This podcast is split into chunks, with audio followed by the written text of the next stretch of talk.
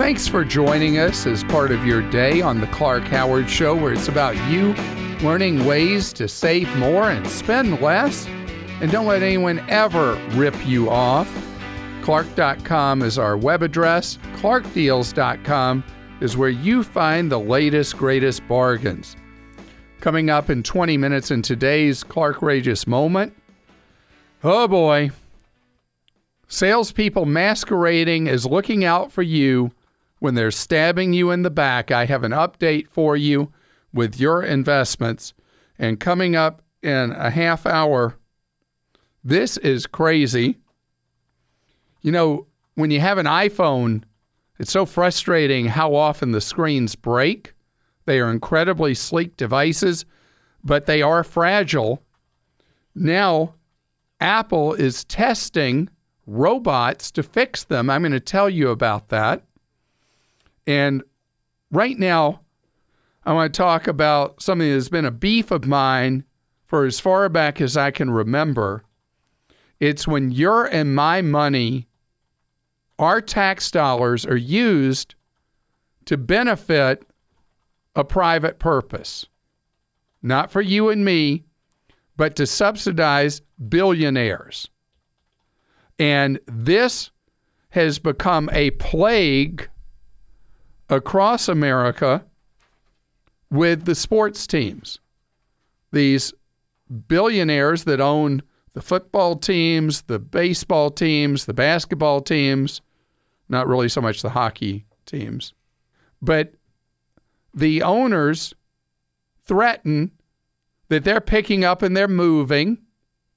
And there's always some city that's desperate to get that team that will dangle in front of the team a brand new arena or stadium that the taxpayers pay for and line the pocket of a team owner with hundreds of millions of dollars by subsidizing them. I think about St. Louis that kept just pouring money in to stadiums for the Rams who had already moved from Los Angeles to St. Louis because St. Louis gave them basically a stadium. And then when St. Louis said, we're not going to do it anymore, Los Angeles then does it for them. And the team goes from being the Los Angeles Rams to the St. Louis Rams and now is back in Los Angeles. The Oakland Raiders went from Oakland to Los Angeles, back to Oakland, and now they're moving to Las Vegas because every time somebody would give them money, they moved again. Your money and my money. But nobody has been crazier at this than Atlanta, that has, in one year, managed to give huge taxpayer subsidies to the baseball team, the football team, and the basketball team. Nobody has pulled that off. It would be like a city winning a bunch of championships all in the same year. Atlanta couldn't do that, so they figured they just throw hundreds of millions of dollars at the three teams and give them new palaces to play their events in to make their billionaire owners all rich. Now, this is funny, you know, in a time when it's so hard to get anything bipartisan.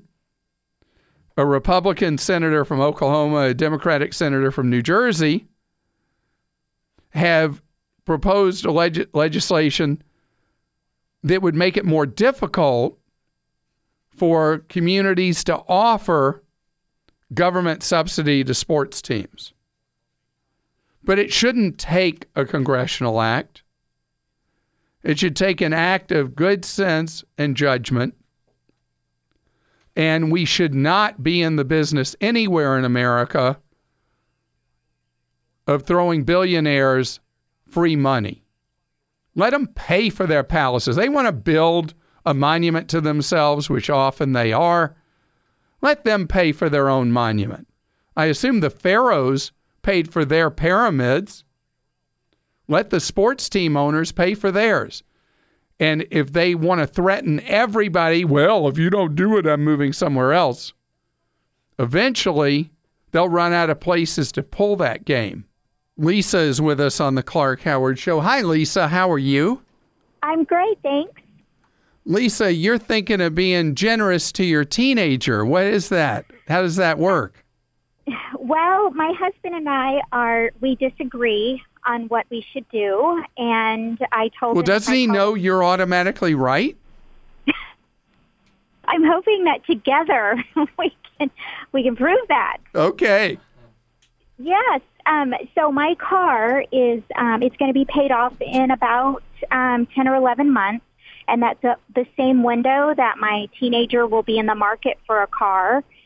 And my husband's car is about six months older, newer than my car, and he thinks I should give my teenager a 2013 Lexus, and I should get a new car because we know who's owned our car, who's taken care of it, and he doesn't want three used cars in the family because of wear and tear. And I think I I don't want a car payment. I bought this car with the intention of keeping it, you know, for 200 to 250,000 miles and having a little bit of, you know, car payment freedom. Well, I I, gosh, this is terrible because I'm with you completely. Okay. Okay. Um, so, all right, in your scenario, where does the third used car come from? It would be my son. No, but be all right. So you've we got your him. car, you've got your My husband's truck. Mm-hmm. car is six months newer than yours. So I missed something. What would the teenager drive? Well, that's just it. My husband's like, we, you know, if we bought him something, we probably wouldn't buy him anything brand new Right, because he's a new driver. exactly. So we would buy something. Oh, so he's uh, saying, hey, he takes the Lexus and we get you a new car. We know the history of it, got all that.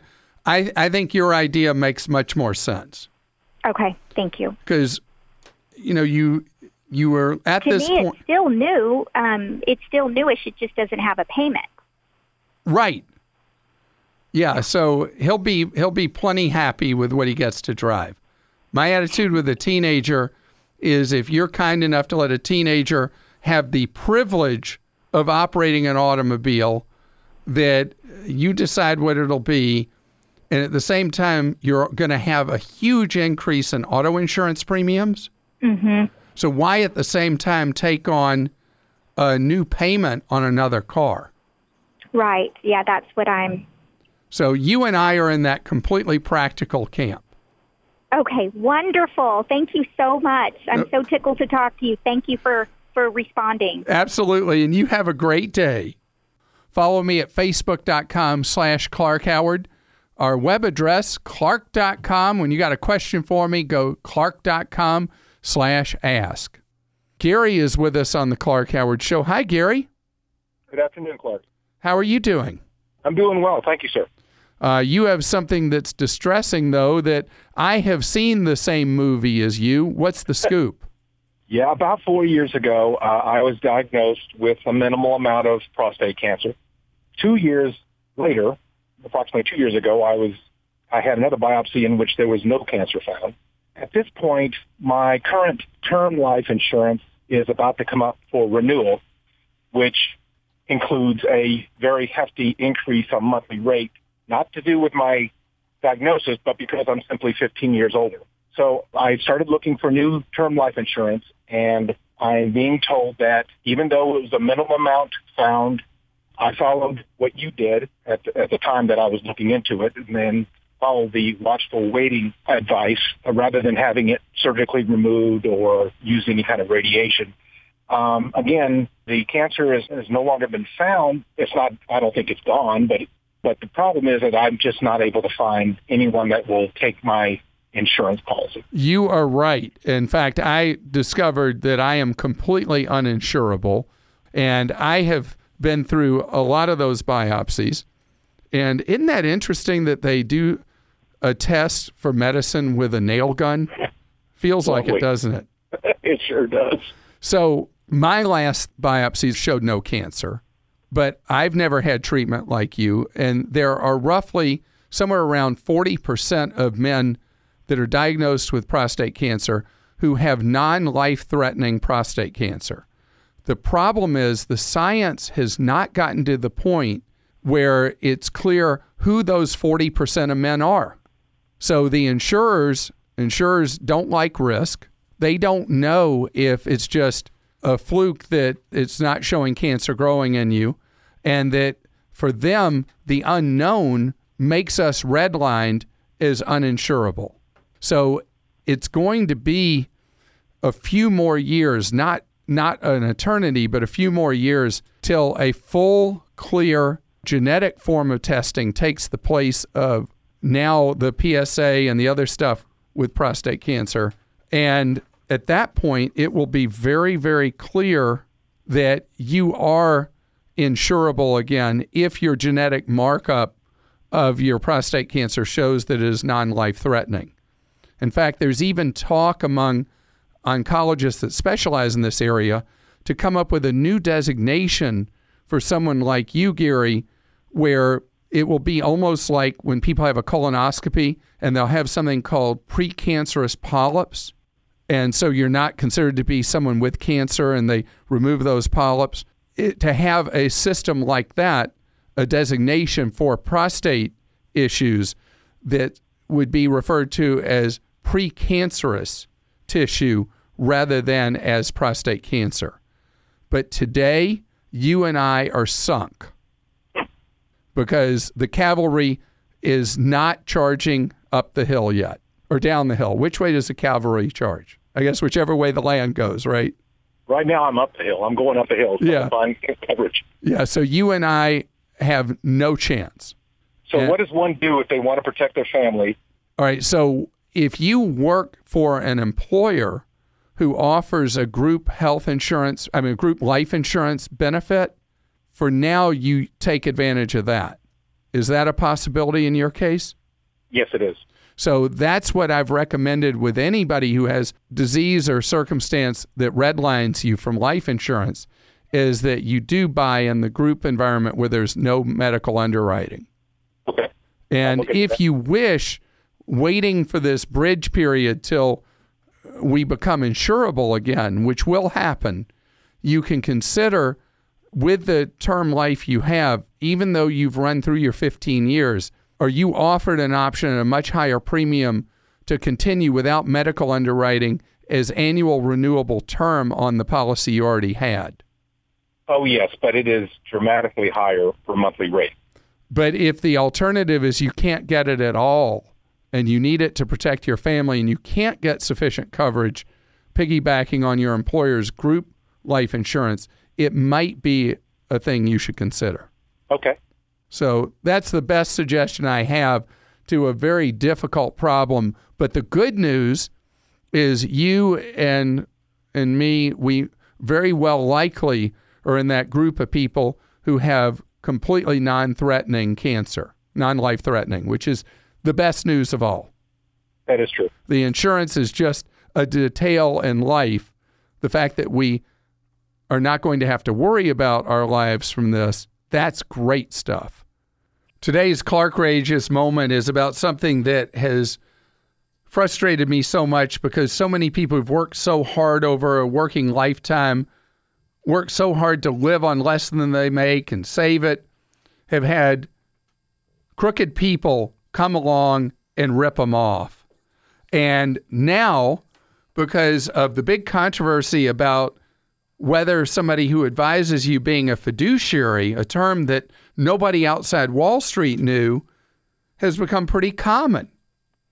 And so now there are multiple published reports that people are faking it and lying to people and telling you to get your business that they are a fiduciary, which means they have to put your interests first. But wait till you hear what's happening in today's Clark Rageous moment. Scams, ripoffs, outrages. It's a Clark Rageous moment. So this the person who is handling your money will tell you, let me tell you, trust me, I'm only here for you. And then, according to USA Today, an item I read there, they are then putting a document in front of you in the pile of things you sign for somebody to handle your investments called a BICE. And what that is, is a document that says you acknowledge that the person is not working for you at all, that they're working for them. And they're going to do what's in their best interest, not yours. And guess what? The way the courts interpret this is it makes no difference that the person has told you that they're there for you and working for you and representing you. All the courts look at is you signed that thing that said they're working against you. And you said you accepted they're working against you. I know it's sleazy. I know it's terrible. So I don't have an easy way for you to make sure that someone you're looking at to handle your investments is working for you instead of conning you. So at Clark.com, I put together a list of the companies you know you can trust with a commentary explaining how each of them does business. But that without a doubt, if you go to any of those companies, they are putting your interests first and not smiling in your face and stabbing you in the back with your money you've worked hard for, which is absolutely Clark Rageous. You're listening to The Clark Howard Show, and we'll be right back. Glad you're with us on The Clark Howard Show, where it's about you learning ways to save more and spend less. And don't let anyone ever rip you off. Clark.com is our web address. Clark.com slash ask is where you go to ask me a question. But hey, we're full service here. If you have a question you want to get answered and you'd love to talk with a member of our team, we make that free and for far more hours than we do the show each week. Team Clark is available to you as a service of our show for now just at 25 years. If you go to clark.com on your smartphone. You can dial right from it to get off air advice. Nine hours every day. You see the details, the hours at clark.com. If you're looking on tablet, laptop, desktop, uh, you won't be able to dial obviously right from it, but you'll see how to be able to get that advice and what hours were there to serve you. With smartphones, and especially with iPhones, the most fragile part of the phone is the screen. And I think about how many people I see who carry iPhones that have the cracked screens. iPhones are a beautiful piece of art that also is a phone. They are they are beautiful devices, but they are also extremely fragile. And so the cracked screen syndrome is a terrible problem. So much so that Apple has developed a robot that fixes screens. It's available in the Apple stores. And now a lot of independent dealers who've signed deals with Apple can have the Apple robot to fix screens. They have a cute name for it called the Horizon. That's actually not that cute, is it? anyway, it's called the Horizon Robot. And so you can go in and pay what typically is like $150, I think, to fix a screen. But there's a much better answer. And prevention is the best cure. Do you know you can buy for about $5 an add on glass screen that is not really noticeable on an iPhone. You can buy these at places like Five Below. You can buy them on eBay. You can buy them on Amazon, Walmart.com. You buy these things, and whatever iPhone model you have, you just put the additional glass screen on it. And then when you break your screen, you're likely breaking only the $5 add on screen not the one that costs $150 to replace. And then what you do is I've seen my daughters do repeatedly. You just replace the $5 screen with another $5 screen. And everything on your iPhone works just as it always would with the add on $5 screen. That's much better than the robot. And inquiring minds want to know how is it that so many Chinese cell phone manufacturers have been able to make virtually unbreakable screens for their phones and the Koreans and other cell phone manufacturers like Apple and the Taiwanese and all the rest have not been able to make screens that don't break. Why, why, why? Is it, as some cynics would say, they want your screen to break so that you'll feel like you should get the next phone model? And speaking of that, did you hear that somebody did a study that found that people, when a new Samsung or Apple phone model has been introduced, that people seem to somehow magically become careless with their phone and break it because they have envy of people with the new phone and they can't bring themselves to buy it. But if their phone breaks, then they feel justified in going to get the new model. Kelsey's with us on the Clark Howard Show. Hi, Kelsey. Hi, Clark. How's it going? It's going pretty good. I'm pretty excited Tell me why you're excited. because I love your show and I'm excited to talk with you and get your advice today. Oh, well, thank you. How can I serve you? What advice can I help you with? I am a salon owner and I'm looking to relocate. And I have a few employees, but it's been difficult to find good employees to stay and keep the salon running successfully, although it is. And I'm kind of in a debate where I'm not sure if I want to just close the salon and relocate, hire a manager and keep it running from a distance, or possibly sell the business. And um, I guess my main question is, what's your advice on selling a business? I currently have somebody that I found lined up possibly to manage the salon and then take over. We've talked about it, and that's in her interest. But I want to make sure I kind of have all everything covered to make sure I do this the right way. So, So there's no advice- there is no one right answer when you're Okay. selling a service business. Because when you're selling a service business, what made that business tick, what made it work was you. You are the glue that has allowed your salon to work and to succeed. And so the idea of you moving somewhere else and being an absentee owner with a manager operating it, I think that it would spiral down. May I add something? I've actually already done that, and my manager took a new position, so I came back to the area and I'm back at the salon running it. But it was still going successfully when I already wasn't there. That's And now- unusual. I will tell you that's unusual, but that goes back to what I said a minute ago. Every situation selling a service business is different. What about I think you briefly alluded to my favorite method of selling a service business where you're really selling the ongoing business and that is that you have somebody operating it who buys it from you over time so that they have a, a specific reason to want to see the business do well because eventually it becomes theirs. Yes. Do you have uh, somebody who, now that you're back, is there somebody who you've identified who might be a candidate that could do that? Yes, sir.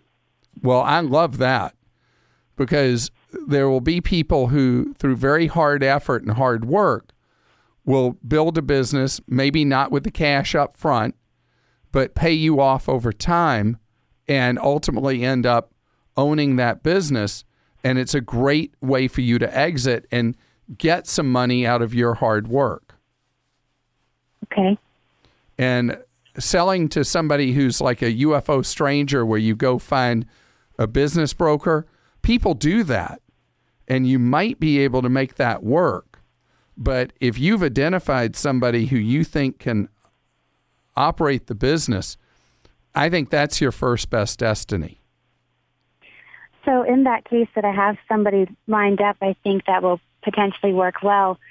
Is there anything that you suggest that I should be aware of? Um, you know, in the process, I'd like to relocate and have her as the manager. Should I stay until she's decided to take over? There is no right answer for that.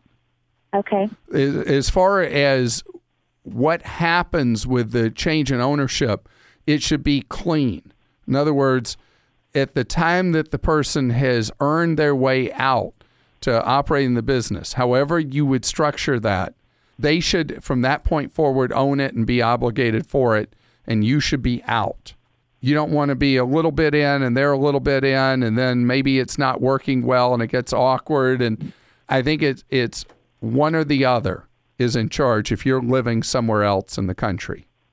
Okay. But there should be a very clear, formal written agreement on how this key person would become the owner of the business and replace you.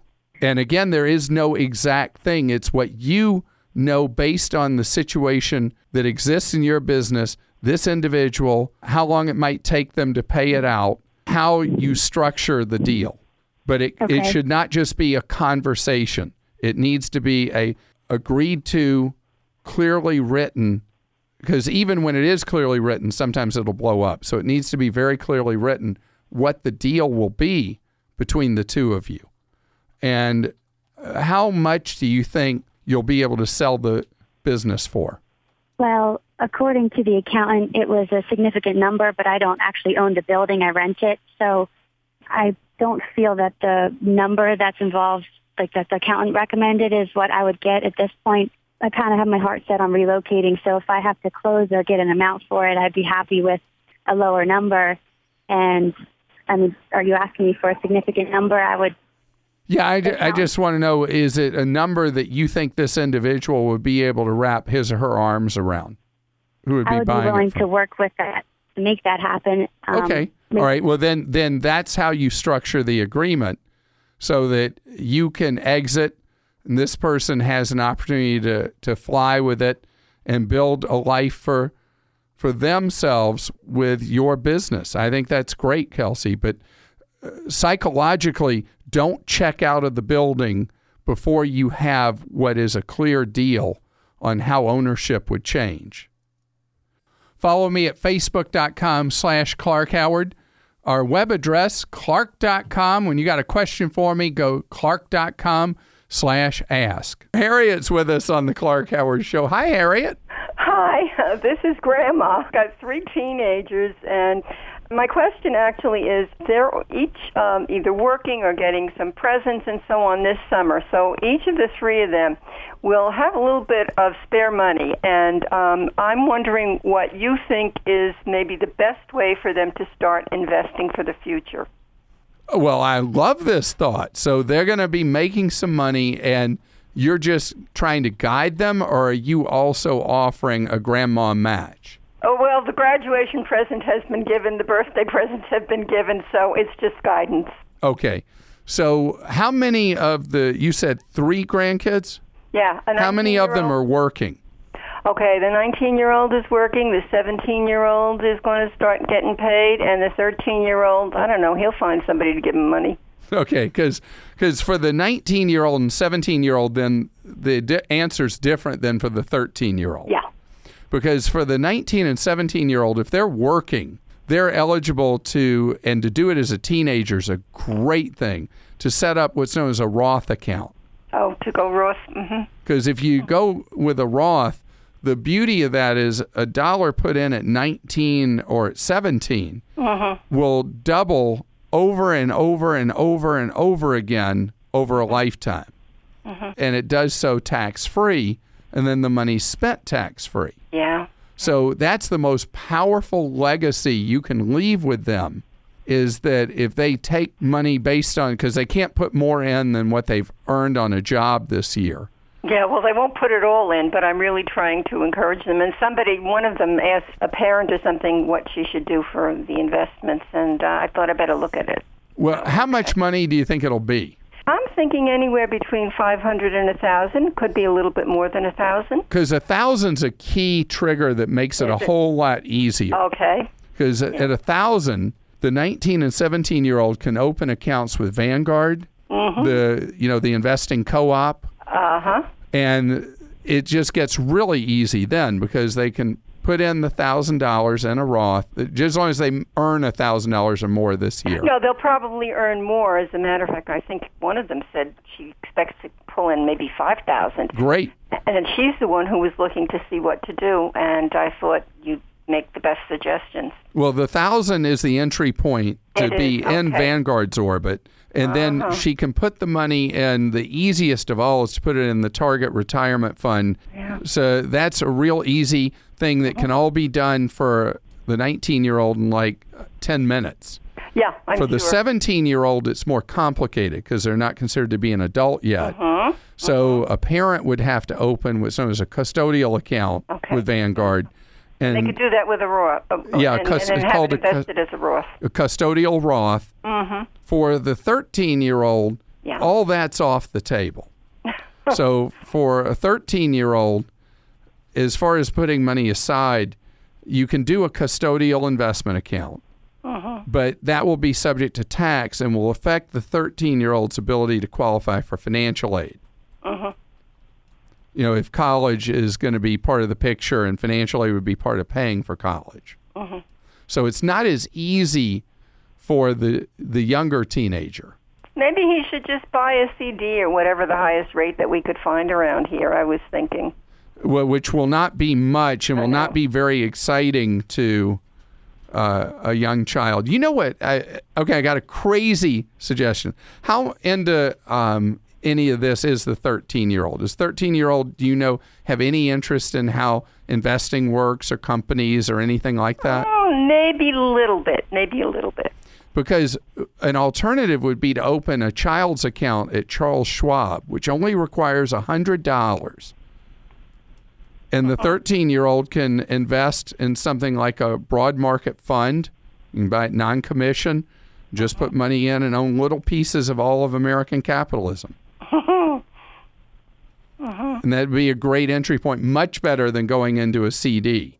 Because a CD just sits there, it doesn't create any real engagement with the teenager that I want them to learn the basics of investing. I want them to learn what happens when people take risk and start new businesses and new ideas and all that. So I think for the 13 year old, a Schwab account would be a great, great choice. And I love it that you're guiding them and you're helping them out. They're really going to benefit from that, Harriet. You know, you got a question for me? You can post it to an Ask Clark on Clark.com. And then we take them right here on the air. And Joel, who's the first Ask Clark you got? Clark Todd says most of your advice is for people in debt and or struggling to save money. Have you ever considered writing a book for rich people, people who make plenty of money and save a lot? I trust you, but most of your advice doesn't quite fit my situation. So, congratulations to you that you have gotten rich. And there are lots of people that specialize in dealing with the very, very wealthy in the country. And I like to serve people who are trying to make it or make things better in their lives rather than people who already have lots of money. You have the option of paying someone who is a fee only person to give you guidance and advice. And so, because you have the resources and the wealth to do that, it's not where my area of interest is going to be because I want to make sure that people who don't have the resources have the information and knowledge that they can use so they get to that point. So I'm sorry I'm underserving you. We'll be right back.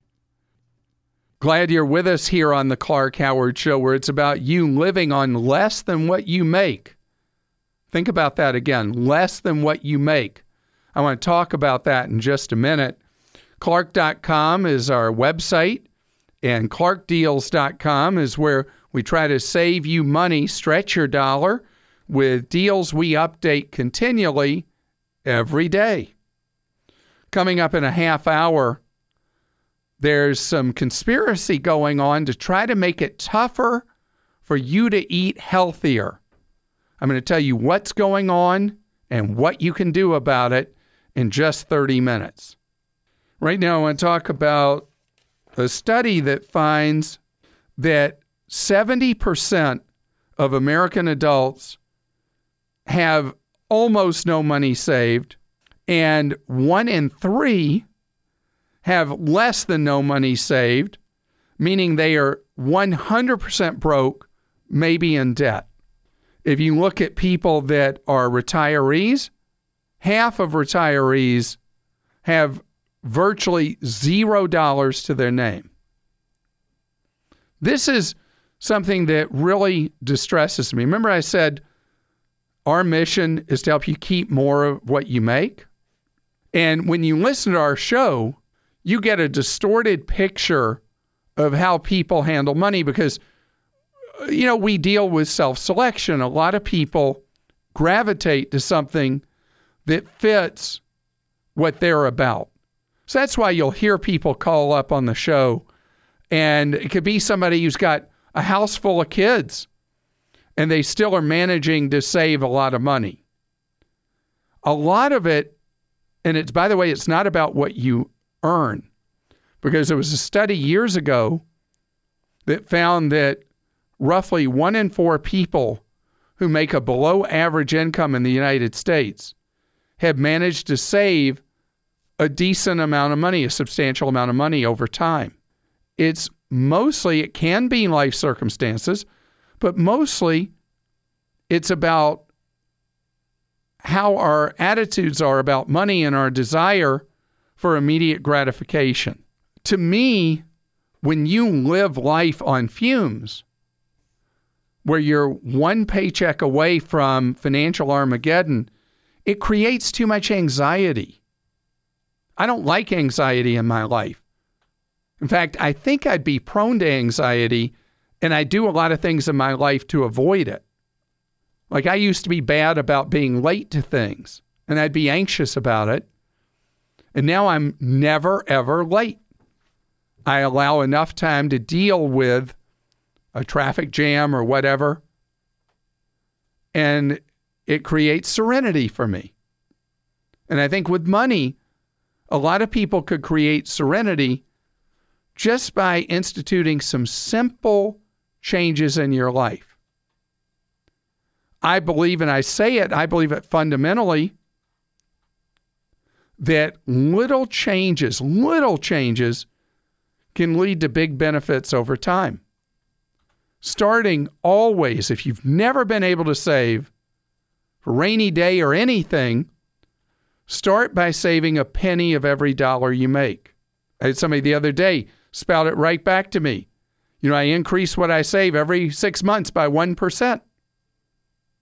That's been a core principle of what I've been about for all 30 years I've been on the air. That you do things slow and steady and build habits.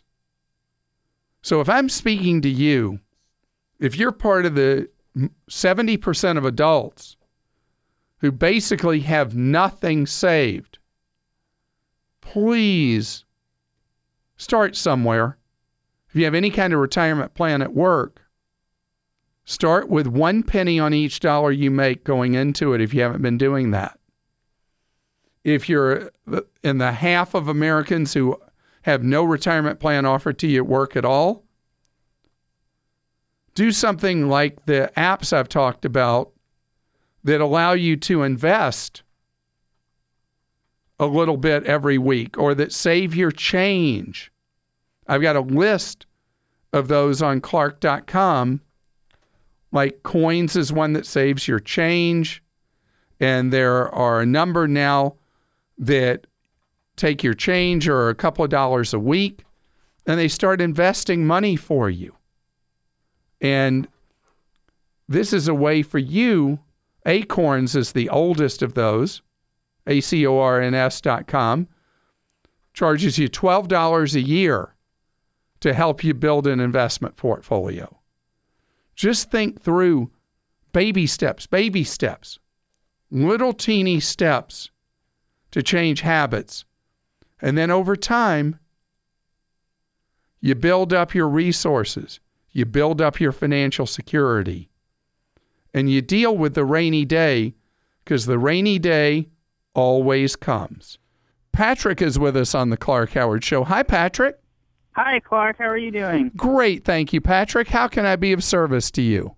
Well, I have a question about credit cards. Um, let me just give you some quick background. I'm 23 and my wife's 24. We just got married recently. We Congratulations to the two of you. have- uh, we just bought our first house, and we've already had to repipe the house, and there's a little bit more work. Obviously, it's the first house, so it's not in great shape. We we both have a little over 10,000 in retirement. We have a little bit over 5,000 in a mutual fund. Um, we have some maybe $10,000 in cash, kind of as a reserve. Okay, Um, so stop right there. Stop right there. Stop right there, Patrick. I Sure. need to acknowledge what you have said in rapid order. You're 23, your new bride is 24. You've already managed to buy a home. You've already accumulated money in retirement accounts. You have money sitting in savings of, I think you said 10 grand. Yeah. That is very, very impressive Well, we in your were- early 20s.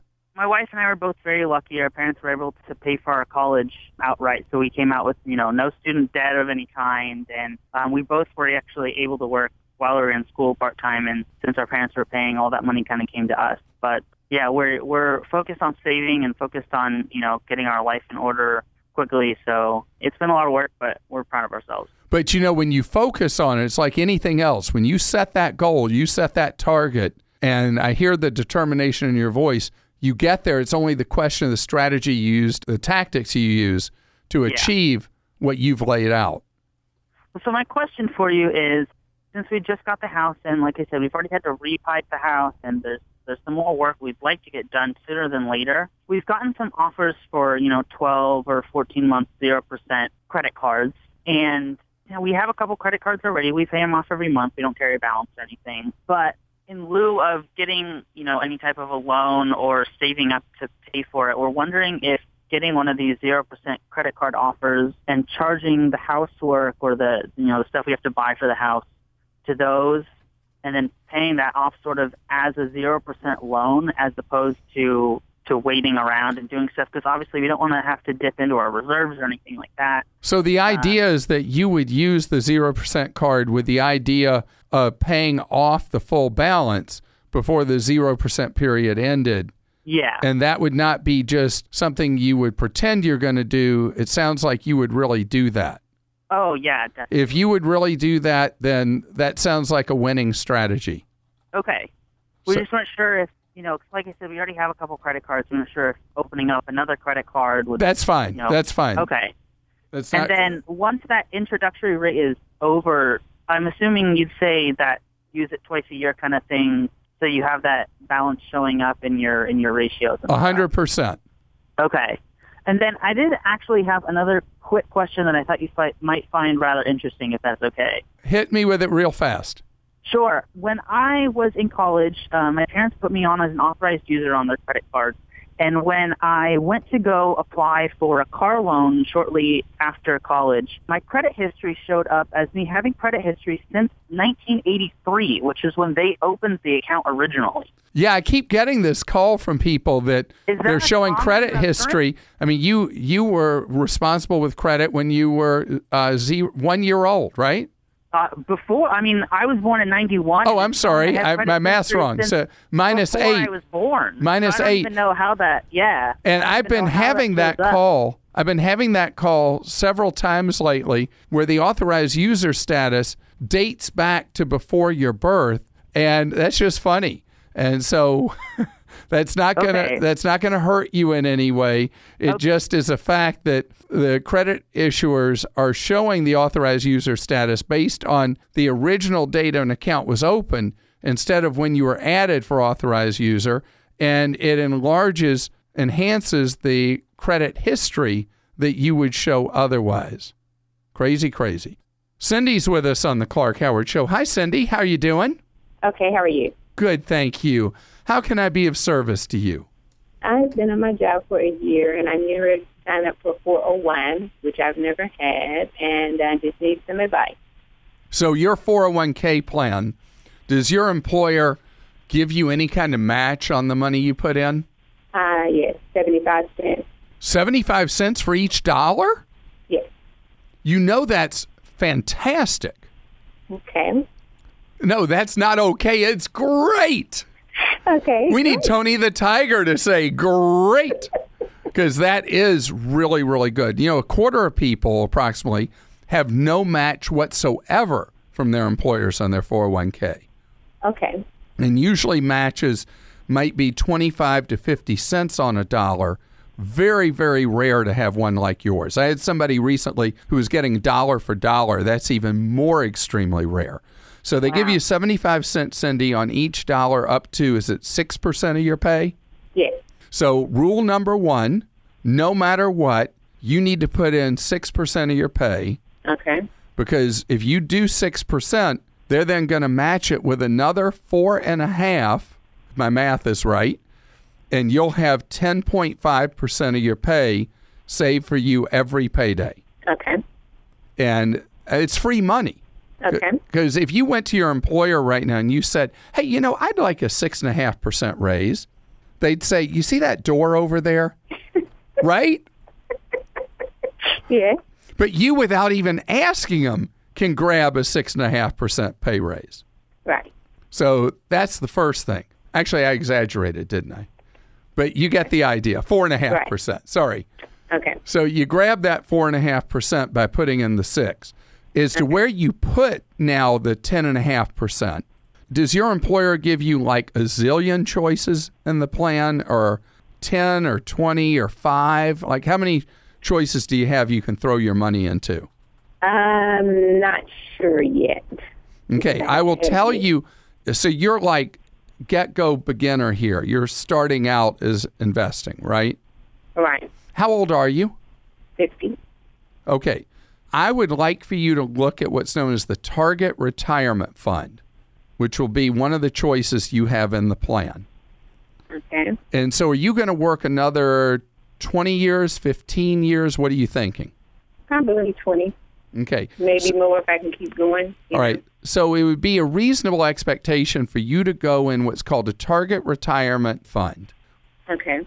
And so these target retirement fund choices are not in 100% of our retirement plan offerings, but they're in most of them.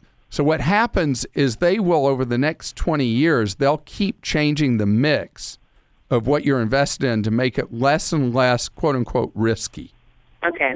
Because 20 years out, you don't need to worry about what happens with the investment world today, tomorrow, next year, the year after, five years, even after that. It's way in the future that that would matter. Okay. So you want to be an investor. So you just put all of it in there. Okay. All your 6% and all the employer's 4.5%. All of it goes in there. Okay. And then you're done. Oh, wow. So if you've never saved money before, though, and you get to the point where you're living okay putting 6% of your pay in, Mm-hmm. sorry, but I'm going to ask you to go to seven Okay. and then maybe later eight and on like that because you have some catch up to do Okay. so that you end up with a really hefty amount of money that you have to live on later in your life. Okay. Okay? All right. Thank you, Phyllis. And best to you in this job. And again, they are really generous. And I wish more employers were that generous with the money they throw into a 401k. Erica is with us on the Clark Howard Show. Hello, Erica. Hi, Clark. Thanks for taking my call. It is my pleasure to have you here and understand you have been diligently saving money and now you have some savings, but you can't figure out which way to go with that savings. Is that about it? Yeah, my husband and I have been saving up to have a baby at some point, although uh, hasn't happened just yet. But um, we also accrued a couple thousand dollars in credit card debt, and so I'm just not sure if I should use that money to pay down the debt either fully or partially, or if I should just keep it aside for its original purpose. Okay, so th- here's the tough part about this your savings is earning about zero. Yeah. The credit cards, you're paying an interest rate of, Well, it kind of depends. Yeah, different cards, but, us- but if you took them all, they're somewhere in the teens, aren't they? probably. Yeah. So you're having to work too hard to pay on the credit cards because those carry interest. The money in mm-hmm. savings is earning nothing. Mm-hmm. So, how much do you pay per month on the credit cards? Um, well, the minimal payments for all of them are about 25 each. I like to overpay when I can, but lately that hasn't really been able. So, you're just accruing interest charges and not going anywhere with the balance. Unfortunately, probably not at this point. Okay, so I would say that it makes sense to wipe out the credit card balances. And then whatever the minimum was you were paying all total for the credit cards each month, that becomes a mandatory bill for you to pay back into savings each month. Oh, okay. So that way you eliminate the interest charges. You got to put the cards away. Because if you keep using the cards, I'm just putting you into a, a hole there. But if you pay off the cards and every month write a check for $100 or so, or whatever the total of all the minimums is, you will replenish the savings, but you'll get rid of the credit card debt. And good luck having that child. Thanks for joining us here on the Clark Howard Show, where it's about you learning ways to save more and spend less. And don't let anybody ever rip you off. Clark.com is our web address. Clark.com slash ask is where you go to ask me a question, but we got more for you. If you want off air advice, we make that as convenient for you as we can. 45 hours every week, you can get free off the air advice. You'll see how to do that right on our main screen on Clark.com. There's something I've seen on more and more food package labels lately. It's the new federal rules for how to display nutrition. A lot of food manufacturers already fully in compliance. The rules were about to go into effect where people would be required to do so. And now, in a sneaky, sneaky, underhanded thing that can undermine the health of Americans, the FDA, of all people, has suspended indefinitely the new labeling requirements under great pressure from the junk food manufacturers. This absolutely stinks.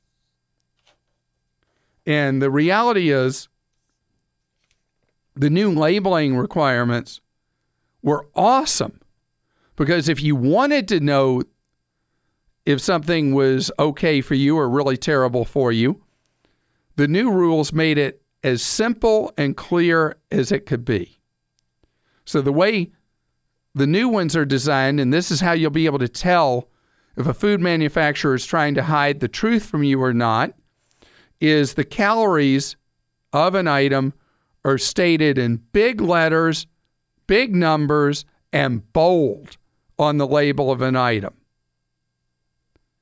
The other big change of the new rules is they can't say, in order to make an item seem not as bad for you, where they list a false typical serving to make the calorie counts and fat and all that look better. They've got to list a real typical serving. So you can't play games with yourself. And I love that. And I think it's just is terrible that people who've got something to hide want to hide the truth from you. And I think they're making a mistake because what has been happening around the country are these people that want to ban you being able to eat a cookie. Well, I don't know anybody say I tried to ban a cookie, but trying to ban the sugared soft drinks and all that. Let you make the decision and give you the information. So if you want to look, you can do that. And if you don't care about it, you don't have to look. Plain and simple. You know, it's got a lot to lose if the rules had gone into effect like they were supposed to. I said cookies. Go look at the labeling on a package of cookies in the supermarket. Or go look at the labeling on chips in a supermarket. And they'll list a serving size that nobody limits themselves to. Because if they told you the truth, that if you eat a normal serving size of these cookies, it's going to be 2,000 calories, or the chips are going to be 1,400 calories for normal serving size, and you care about that kind of thing, you're going to put it back on the shelf. So, since the junk food companies have been able to block the rule, it's up to you and me to look at the label, look at what they call a, a typical serving, laugh, multiply that by 10, and then you'll have the real serving. So you just add a zero to whatever calories they say on it, and you'll have the real number. Now, a lot of people don't want to know, don't care, fine. In fact, most people, you know, with the restaurants in the states that have required calorie counts for a while, studies have found that less than 20 people actually pay any attention to the calories. I'm in that less than 20%. And I don't want anybody to say you can't have whatever the sugar or high fructose corn syrup or whatever it is, icing on the whatever. I just want to have access to the knowledge. When you try to pull one over on people, you end up with regulation you don't want, and I don't want to see either. Give people the truth. Mike is with us on the Clark Howard Show. Hi, Mike. Hey, how you doing? Great, thank you. You're thinking of buying a rental property. Yes, I am. Living in it right now, and it's a family-owned property, but it's owned free and clear. So I'm not too sure which way I want to go with it. I, I want to try and hold on to it if I can. How long do you want to stay in that property? We were possibly looking at moving due to the area. We wanted to get our daughter into a better school, so we were thinking about moving, you know, in a year or so. So, what But would you do at that point? Would you turn it into a rental property yourself? Yeah, I would use the time between now and then, and maybe even a couple years from now. I'm not sure. I would use the time to turn into a rental property and make sure it's going to run its own, you know, for a while. So, you're living in it as a renter right now. You have the option of buying it. You buy it, you live in it a couple more years, and then you turn that same property into a rental property that you're the owner of. Yes. That's a great idea as long as what you would be paying each month for it is an amount that you can cover and maybe even have a little extra, converting it in a couple of years back into a rental property. Yeah, the idea would be to pick it up at, a low enough price where I could live in it, pay it out, pay it off outright, and then by the time I'm ready to turn into a rental property, it would be free and clear again. Well, I love that. I love rental properties, but you have to have the right personality for it. I had somebody come up to me, it was at Costco the other day, and say, You know, you got me all excited about rental properties. I went and bought one, and now I'm selling it again because I hate being a landlord. So you, you got to have the right mentality to be a landlord, and not everybody has it. And you got to do the homework of screening tenants properly and be willing to deal with the calls about this needs fixing or that needs fixing. And somebody doesn't pay, you got to be willing to kick them out and all that. So as long as you've got that personality that it would be appropriate, rental properties are a great way to diversify how you build a secure financial future. That's how I'm trying to sell it to the wife. You know, she's still making her mind up. I think. Okay, so wait, wait. if your wife doesn't feel that way and would hate being a landlord, I wouldn't do it. Because even if you say, don't worry about it, honey, I'll handle everything, somehow it bleeds over and it becomes like a sore thing that, that she's not happy with you about. So she needs to be all in on it with you. I got you. I think that's that's what I was looking for. Yeah. So if she she's not going to buy in, then even if it is a tempting, intriguing kind of thing, I'd let it pass because you don't want to create in a marriage tension over money and especially over a rental property. Trust me. Follow me at facebook.com slash Clark Howard. Our web address, clark.com. When you got a question for me, go clark.com slash ask. Kelly is with us on the Clark Howard Show. Hi, Kelly. Hello, Clark. Thank you. Kelly, you had an unfriendly event happen in your life. Share with me. Okay, so I recently had someone get into my car and steal my purse, which had my wallet in it, Oh. among some other things. Oh, what all did they get in there? I'm really sorry. In my wallet had two social security cards, mine and my son's, and I know I'm not supposed to carry that on me. I just didn't know his by heart, and I've needed my social security for multiple things, so I did carry it. And two loaded guns. Wow. Yeah. So someone we already know is a criminal now is an armed and dangerous criminal with two loaded guns. Yes, definitely. Wow. All right. Uh, anything that's that's quite a list already. Any anything else that they got two of? Because we sound like Noah's Ark here. two social security cards and two guns. Well, they got some credit cards in there, but I canceled the ones that were in it.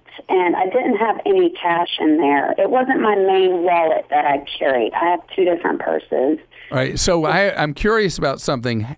By the time you were able to cancel the credit cards, had they been used at all? No, they were not. Okay. So the criminal was not in a hurry to run up credit card charges. So that's that's all terrible. Uh, What kind of questions do you have for me that I might be able to help with? Well, I Googled stuff to see what to do as far as my Social Security cards go. And I called to do a fraud alert on mine and my son's card, which he's only 10, and they told me I had to send in verifications of the address and ID and stuff like that for his. But when I called for mine, they said that they would also forward it on to other credit unions. That way that I wouldn't have to call multiple ones. But I'm wondering what else am I supposed to do besides a fraud alert on my Social Security because I was told that you can't get a new number. Right. So the dangers with the Social Security numbers number one involve credit, that somebody applies for credit as if they're you. The Yes. fraud alert step is a very, very weak step for that. And there is an alternative you can use called credit freeze that at most would cost you $30 to set up. Fee is set by state. Some states are free, others cost like $9 to set up a credit freeze, some are 15. And again, the most in any state is $30. So you set up a credit freeze and what happens is each of the three credit bureaus issue you a secret code. And without that secret code that would only be known by you, no one can impersonate you and apply for credit as if they are you. That's cool. The fraud alert thing you did is just kind of window dressing. It doesn't do anything other than if a credit card company or anybody like that or cell phone store bothered to check, they would know, oh, I should ask more questions to make sure this really is who they say they are. Yeah. Where with the credit freeze, the criminal can go in with all the information they have about you and they still can't do anything with it. Okay. So the credit freeze I have at clark.com, I have a guide to how you set it up and you can do it by state. I've got the whole thing done for you where you Okay. walk through step by step. Now for your 10-year-old, you said 10, right? Yes. Some states allow you to do the same stuff for a child. Others don't allow a credit freeze to be done for a child. And I've got a list there for child credit freeze, and you'll be able to see if you can do one for your 10 year old. But the procedure they talked about, about mailing in that stuff, you have to do that same procedure for credit freeze. Okay. And for him being 10 and not having an ID or verification of address or anything like that, what do I do to send in for him? Well, they'll go through with you what kind of documentation you send as a parent. But I'm really sorry, and I've got more information for you when you go there on clark.com that should help you with this. Follow me at facebook.com slash Clark Howard. Our web address, clark.com. When you got a question for me, go clark.com slash ask. Marina's with us on the Clark Howard Show. Hi, Marina. Hi, Clark. You are so knowledgeable and so generous to share all this information with us. I have benefited so much from your website. I go there for a lot of things, and I got valuable, very valuable information. Well, So you were for you were sweet to say that, and I am really proud of the new Clark.com. I think we've done. Uh, actually, I get no credit for it. Our team has done a fantastic job making the site much easier to use and much more attractive, much easier to navigate. And so I hope that it serves you well day after day after day. Yes, it does. Um, Clark, I have a situation here. My daughter called me. She lives in New York. She's young, 25, and she asked me for my opinion, and I really don't know the answer. So I'm going to ask for you to help me uh, figure this out. She wants to buy. She lives in New York. She gets paid like 120,000, and the bonuses they vary from. Well, this year she's supposed to get something like like a sixty thousand dollar bonus, and so Okay, wait, wait, wait. Only in New York, right? Yeah. 120,000 base and then a 60,000 bonus. That is Yes. that is great money. Anywhere else in America, she would be living like a queen. In New York, you live like a pauper many times at huge money like that. That's true.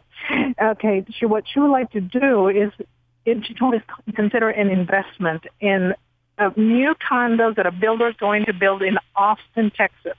And the condos are right now they're selling for four hundred thousand dollars, and that's just your one bedroom condo in downtown prime property. They're not going to be ready till three years from now and they want 20% down of that $414,000. And I asked her, I said, well, I, I've never heard of that. I said, I don't know what to tell you. What happens if he goes bankrupt or what? She said, I guess you lose the money. Okay. Um, All right. Well, I am I am like very very nervous suddenly. I wouldn't want my blood pressure taken right now because I'm feeling really nervous for your daughter, Marina. So she is going to stay living in New York, correct? yes. Well, And this would just be to a- rent it out. This would just be an investment for her in Austin, Texas. Yeah. This is this is I'm sorry, this is not a good idea. She looked up the builder. Yeah, I don't care. I don't care. Let me tell you why uh, she's used to New York prices, number one. And even though parts of Austin have become pricey, that is too high a price point to as a point of entry for a rental property. Second, you want a rental property in a community where you're nearby and you can handle that property. If she buys a property all the way across the country in Austin, She's trying to manage it by remote control, paying a management company to do it. She's buying in a spec building that won't even be finished if in 2018. Tell her to to let this idea go. I, I wouldn't even consider it for another half instant. Well, the reason she wants to buy now is because this won't be available by the time it's finished. Who cares? It could be a lot cheaper. Remember, real estate goes in cycles, as we've seen. And buying brand new seldom works as an investment because construction costs, the cost of land, materials, everything involved is more expensive per square foot on new construction versus existing. So, on every level I can think of, I would discourage her from doing this, and it would be a bad choice for her to do to get involved in owning real estate that far away from where she lives. You're listening to The Clark Howard Show. I want you to know that I appreciate so much that you've just tuned into our podcast, that you had faith in the information and advice you get from here. You want more information from us? One of the best ways to get Clark Smart is with our free newsletters Clark Daily, Clark Deals, and Travel Escape. Sign up now. You'll be able to unsubscribe at any time if you think I'm wasting your time. Go to clark.com slash newsletters.